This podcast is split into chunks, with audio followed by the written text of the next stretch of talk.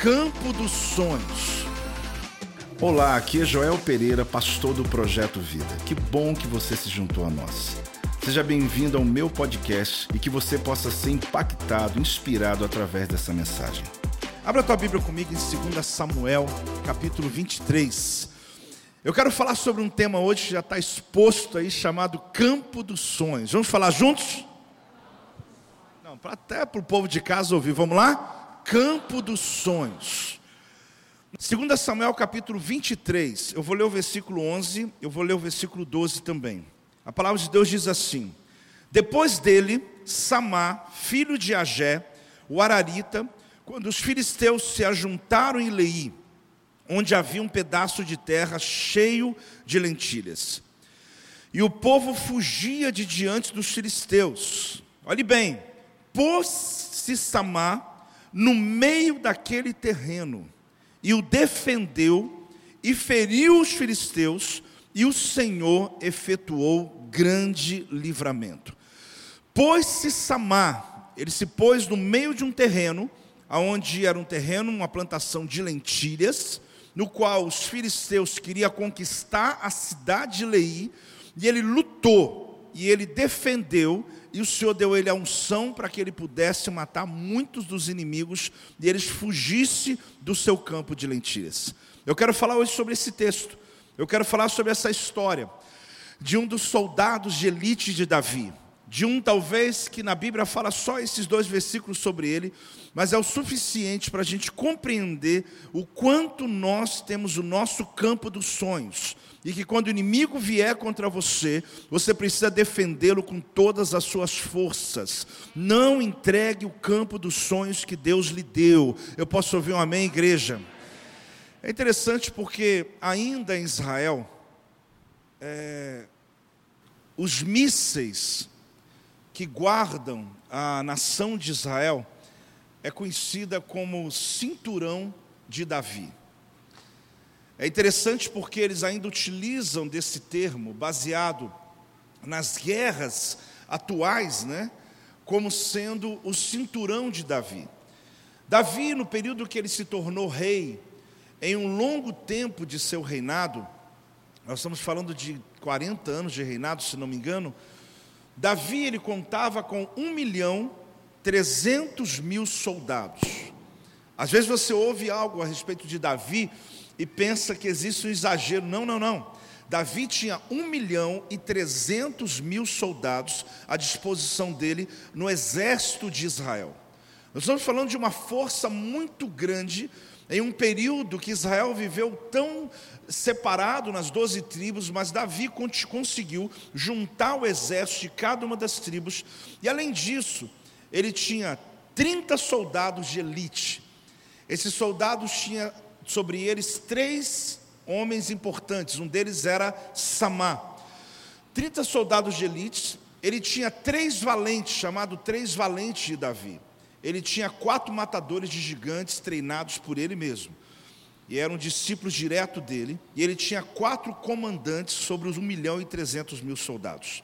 Eu estou lhe falando isso para você entender um pouco dessa história de um homem chamado Samá, filho de Agé, Ararita, morava, morador de montanha, que era um dos 30 soldados de elite de Davi.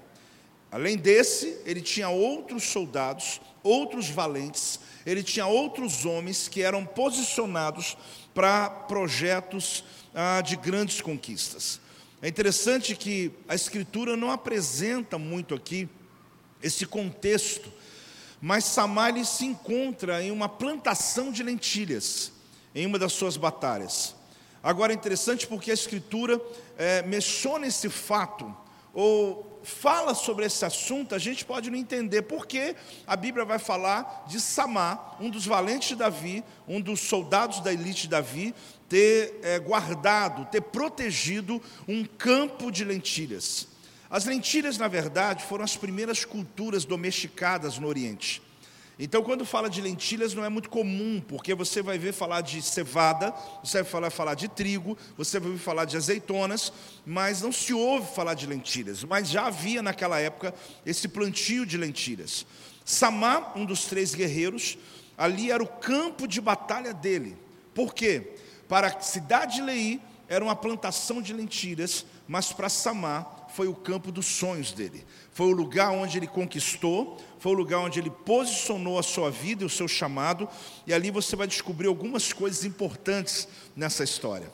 A Bíblia fala assim: Lei, onde havia um pedaço de terra cheio de lentilhas. Os filisteus, eles se juntaram na cidade de Lei, havia ali essa plantação, como eu já disse, uma plantação de lentilhas, e é interessante entender o que? Eles não lutaram em um campo de lentilhas, mas no campo de batalha havia um campo de lentilhas. Então, olhe bem, eles não lutaram, os filisteus, eles não estavam lutando num campo de lentilhas, eles estavam em um campo de batalha. Mas a cidade de Lei havia esse campo de batalha que havia plantação de lentilhas, o que se transformou em um campo de batalhas. Então aqui, para mim, fica muito claro que no seu campo dos sonhos, onde você está, existe algo de valor e por isso se transformou em um campo de batalhas. Você vai perceber, querido, que aquilo que se chama campo dos sonhos, que talvez você diga, apóstolo, mas o que é o campo dos sonhos? Você vai saber já. Você vai descobrir por que, que tem tanta resistência, por que, que tem tanta batalha, por que, que o próprio diabo ele se envolve nessa batalha contra a sua conquista. Você vai descobrir, querido, que nesse campo de batalha, ele só está tendo essa batalha porque existe algo precioso. Então, não abandone o campo dos sonhos, porque quando vem uma resistência, é porque existe um valor ali dentro. E o, e o diabo sabe muito bem que se você avançar nesse valor, nessa condição, nessa promoção, nessa atitude, a sua casa será abençoada, o seu ministério vai crescer, o seu testemunho testemunho vai libertar muita gente. Quem está entendendo, diga amém. Hoje eu li um testemunho, eu tinha até outros, acabei não lendo, mas num só você já vê o testemunho do Jonathan. Você vê, é o campo dos sonhos deles. Eles conseguiram conquistar algo depois de muitas batalhas da vida, e virão outras. Eles querem agora ter filhos, vamos orar por isso. Mas o que eu quero te mostrar é que todos nós temos um campo dos sonhos. Vamos falar? Todos nós temos o campo dos sonhos. Você descobre aqui, quando o texto diz o seguinte: e o povo, na verdade, o povo aqui é tropa israelita, pasmem, soldados do rei Davi, quer dizer, o exército de Israel fugiu. O que, é que eles fizeram? Fugiu. Eles fugiram com medo dos filisteus. E eram soldados de Davi. Mas tinham ali da tropa de elite de Davi, Samar. Ele viu todos os colegas dele indo embora, os batalhões indo embora. Ele pegou e se posicionou no, no, meio, no meio do campo de lentilhas e ficou esperando o inimigo chegar. E ele disse: Daqui eu não saio. E a Bíblia diz que ele matou todos, sozinho, porque o Senhor estava com ele, porque ele viu que havia valor naquele lugar e que o inimigo não podia roubar do rei Davi. Entenda uma coisa: Samar não lutou por ele, ele lutou primeiro pela terra, porque a terra pertencia ao Senhor. E ele disse: o inimigo não vai pisar nesse campo. E se pisar, vai morrer. E ele lutou por Davi, porque ele era um daqueles que, quando vencia uma batalha, como alguns dos principais de Davi, olha o que eles faziam: eles conquistavam a terra. Aí os, os soldados diziam assim: vamos entrar. Ele disse: não, não, não, vamos esperar agora Davi chegar, porque nós já matamos todo mundo, mas quem vai na frente é Davi porque ele que vai receber toda a honra da nossa batalha. Então Samar era um desses, que ele não queria que o nome dele fosse conhecido, ele queria apenas defender as batalhas do seu rei. Mas o interessante é que ele identificou aquele campo, ele percebeu a importância daquele lugar, quanto ele viu o tamanho e a quantidade do inimigo. O tamanho da resistência define o valor do lugar que você está batalhando. Quanto maior a resistência, maior é o valor.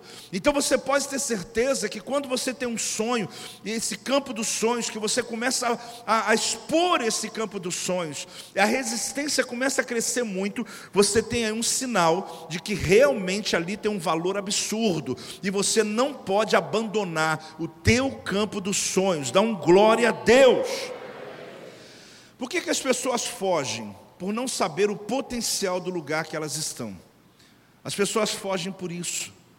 As pessoas abandonam por isso. Entregam família, entregam casamento, entregam ministério, entregam a sua vida, entrega suas conquistas, porque na verdade elas não estão sabendo o tamanho do que elas estão entregando. Porque se elas soubessem o tamanho do que elas estão entregando, elas lutariam até o fim para poder não entregar aquilo que o diabo está tentando roubar de você. Samar, ele representa eu e você. Fale comigo, meu nome é Samar. Hoje, Samar é a nossa história, porque somos aqueles que não abandonam o seu campo dos sonhos. Nós somos como Samar, que a decisão nossa é improvável de abandonar aquilo que Deus me deu como um sonho. A Bíblia diz assim: pôs-se Samar no meio. Ele se pôs onde? No meio. Então o que a Bíblia fala é que ele tomou posição no meio da plantação. Quando ele viu o inimigo chegando e viu o exército fugindo, ele podia ter fugido juntos, claro, ele podia ter ido embora. Eu não vou ficar aqui sozinho. Mas ele se posicionou com a sua espada no meio e ele ficou ali aposto, pronto para enfrentar o inimigo que viesse. Então aqui se chama posicionamento. Ele se posiciona no meio daquele terreno, defendeu, e a Bíblia diz que ele feriu todos os filisteus que entraram ali para roubar o campo que pertencia ao teu rei, que pertencia ao seu Deus. Ele, porém, permanece no meio da plantação, defende. Então, aqui, é claro que o próprio texto já está pregando para a gente: defenda o seu campo dos sonhos, defenda a sua família, defenda seu chamado, defenda as suas conquistas. Talvez você está começando a entender qual é o campo dos sonhos que você tem na sua vida. Não se refere apenas ao que você está sonhando para o futuro, mas o campo que você já pisa nele. E que às vezes nós damos valor só quando perdemos.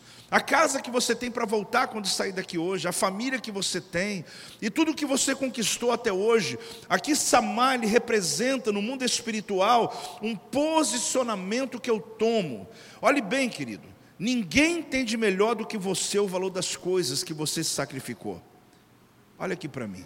Você que está em casa, ninguém. Não adianta você tentar explicar para uma pessoa o valor daquilo que você adquiriu na vida. Porque eles pensam que só trata-se de dinheiro, não tem nada a ver com dinheiro. Tem a ver com a sua vida, com o seu sacrifício, com a sua entrega. Por isso, uma pessoa pode jogar fora o que você conquistou, mas você não, porque você sabe o preço que você pagou. Algo que pode ser insignificante para alguém, para você, você sabe bem o quanto vale. Então entenda uma coisa: por que pessoas entregam, por que pessoas desistem? Porque elas não sabem o valor, elas não pagaram um preço. Mas eu tenho certeza que Deus hoje abre ele abre o nosso entendimento, Ele desperta a nossa vida, Ele acorda a igreja a respeito daquilo que Satanás está tentando colocar no teu coração como algo insignificante, não é. E não é insignificante. Eu posso citar aqui áreas da sua vida, eu estou falando muito de família, mas eu me refiro a qualquer ambiente, qualquer nível de conquista que você tenha chegado na tua vida. Talvez você tenha uma formação que alguém diz assim: ah, mas isso não tem valor. Você sabe o preço que você pagou para pegar aquele diploma para ter aquele entendimento, para ter aquele currículo, para chegar onde você chegou. Então hoje eu vim aqui como arauto sobre a tua vida, dizendo: não entregue o teu campo dos sonhos, não entregue o teu campo dos sonhos, porque aquilo que Deus lhe deu, Satanás não vai roubar de você. Pode dar uma salva de palmas ao Senhor. Então, glória a Deus em nome de Jesus. A Bíblia diz que o Senhor efetuou grande livramento. Mas Samar não era um soldado de elite? Sim, mas acho que improvável ele vencer tantos homens assim sozinho. Não havia possibilidade de um só homem ter essa unção, aliás, a unção sim, mas a capacidade natural de defender um campo de um exército inteiro. Alguns comentaristas chegam até a dizer, deve ser uma figura de linguagem, mas não é. É Deus ungindo, como aconteceu com Sansão. Sansão matou mil filisteus sozinho. Porque quando se trata de algo que Deus lhe deu, Ele vai te dar toda a força possível para defender. O que você tem que se posicionar, tem o quê? Quando você se posiciona, Deus te fortalece. Quando você foge, não tem por que você ter unção. Mas quando você diz não, ninguém vai roubar aquilo que Deus entregou nas minhas mãos. Nada, Deus é comigo e Ele vai mesmo mover sobre a tua vida. O texto fala assim: havia uma plantação de lentilhas. Vamos falar juntos? Havia uma plantação de lentilhas. A gente olha uma frase dessa e pensa: o que, que isso quer dizer? A minha pergunta para você é: qual é o teu campo dos sonhos? Porque para Samar era um campo de lentilhas. Eu não sei qual é hoje o teu campo dos sonhos, que você tem que se posicionar no meio dele e dizer: Eu não vou sair daqui, porque Deus me prometeu, e eu vou batalhar por ele, e Deus é comigo. Todos nós temos um lugar para chegar, ou pelo menos que queremos chegar. Se você se assenta com alguém, você vai ver sempre alguém falando sobre um sonho do futuro, sobre uma expectativa. Alguém pode até contar o que já conquistou, mas ele vai criar expectativa naquilo que ele quer ainda conquistar no seu futuro. Normalmente, esse lugar, chamado campo dos sonhos, esse lugar que eu e você queremos chegar, ele é disputado por outros e resistido, sabe por quê? Por causa da importância que ele tem. Um lugar que é disputado, você descobre que exatamente porque ele tem valor, porque ele é importante. Estou montando um negócio, eu estou querendo colocar em tal lugar da cidade, tem três lutando comigo, e três, mas o Senhor está dizendo, mas eu vou abençoar você. Às vezes você tem algo que você está almejando e você vê muitos querendo a mesma coisa. Aqui está a promessa do campo dos sonhos de Samar. Então a proposta, a palavra, a profecia, o entendimento para esse mês de maio, para essa semana, para esse ano, é não abandone, não abandone seu campo dos sonhos pela resistência que se instalou nele. Por quê? Pois quanto maior resistência, sinaliza o que? Valor. Então, não abandone, simplesmente entregue a apóstolo. Não quero muita preocupação, não quero dor de cabeça, não quero nada. As pessoas vai, vai lutando por isso, eu entrego, eu não quero saber. Opa, não é assim. Você sabe o valor, você sabe o sacrifício feito para conseguir o que você conseguiu. Não é questão do quanto vale para quem vai comprar. A questão é o quanto vale para você que teve um tempo de entrega e sacrifício. Então hoje Deus quer dizer para você: olha, não faça isso. Tem muitas pessoas que têm um estilo de vida muito interessante. O propósito delas é chegar à morte em segurança. Pode até ser que não fale isso claramente, mas ela, quer morrer segura. Ela quer morrer tudo bem. Então a decisão dela é o seguinte: não quero correr risco com nada. Só que o problema todo, querido, não correr risco pode ser um grande risco de terminar sua vida sem valer a pena. Tem muita gente que não faz nada, não, não viaja, não, não, pode dar um problema, um acidente. Não, não, fazer, não, não, não vou andar porque pode dar um problema, um acidente. É, posso ter, perder tudo, eu posso dar errado, porque ele, ele organizou a vida dele para morrer seguro. Ele quer morrer tudo seguro. Só que é interessante que a gente não vê isso com base bíblica. Eu não estou dizendo que você tem que sair pulando de um precipício. Eu estou dizendo que tem riscos na vida. E não correr risco é o maior risco de uma pessoa. De ter um momento da vida que não valeu a pena, que não tem sentido, que ele diz: Olha, tá bom, agora está tudo em ordem, cheguei, estou aqui no sofá agora vendo televisão e não tenho risco nenhum. Mas que sentido tem a vida? Samar foi um homem que correu risco, ele podia morrer, mas ele preferiu estar ali até morrer, se fosse necessário, do que não ter sentido na vida dele.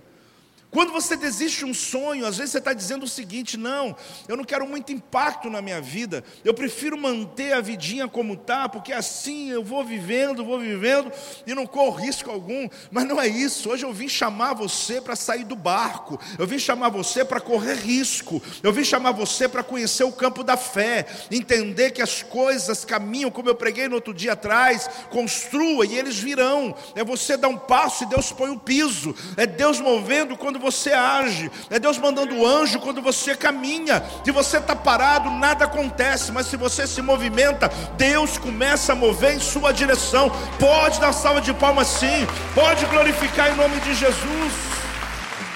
Este é o meu podcast. Você pode acompanhar meus conteúdos diários no Telegram e as mensagens completas no meu canal do YouTube. Não se esqueça de me seguir no Instagram.